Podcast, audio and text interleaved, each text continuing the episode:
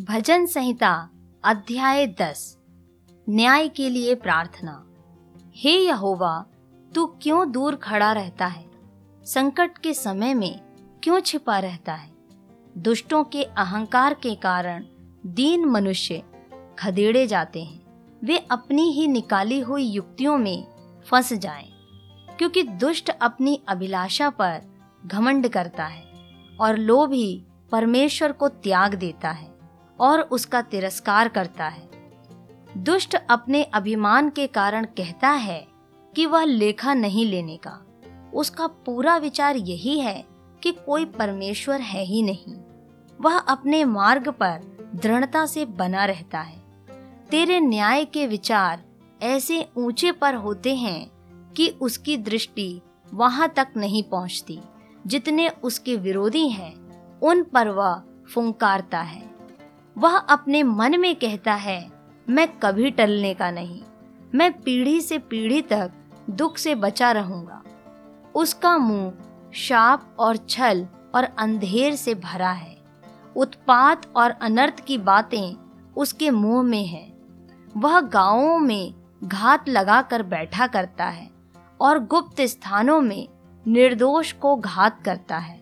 उसकी आँखें लाचार की घात में लगी रहती हैं। जैसा सिंह अपनी झाड़ी में, वैसा ही वह भी छिपकर घात में बैठा करता है। वह दीन को पकड़ने के लिए घात लगाए रहता है। वह दीन को अपने जाल में फंसाकर घसीट लाता है, तब उसे पकड़ लेता है। वह झुक जाता है और वह दुबक कर बैठता है और लाचार लोग उसके महाबली हाथों से पटके जाते हैं। वह अपने मन में सोचता है, ईश्वर भूल गया। वह अपना मुँह छिपाता है। वह कभी नहीं देखेगा। उठ, हे यहोवा, हे परमेश्वर, अपना हाथ बढ़ा और दीनों को ना भूल। परमेश्वर को दुष्ट क्यों तुच्छ जानता है और अपने मन में कहता है, तू लेखा ना लेगा। तूने देख लिया है, क्योंकि तू उत्पात और उत्पीड़न पर दृष्टि रखता है, ताकि उसका पलटा अपने हाथ में रखे। लाचार अपने को तेरे हाथ में सौंपता है।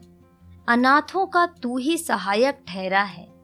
दुष्ट की भुजा को तोड़ डाल और दुर्जन की दुष्टता को ढूंढ ढूंढ कर निकाल, जब तक कि सब उसमें से दूर ना हो जाएँ। यहोवा अनंत काल के लिए महाराज है। उसके देश में से जाति जाति के लोग नष्ट हो गए हैं। हे यहोवा, तूने नम्र लोगों की अभिलाषा सुनी है। तू उनका मन तैयार करेगा।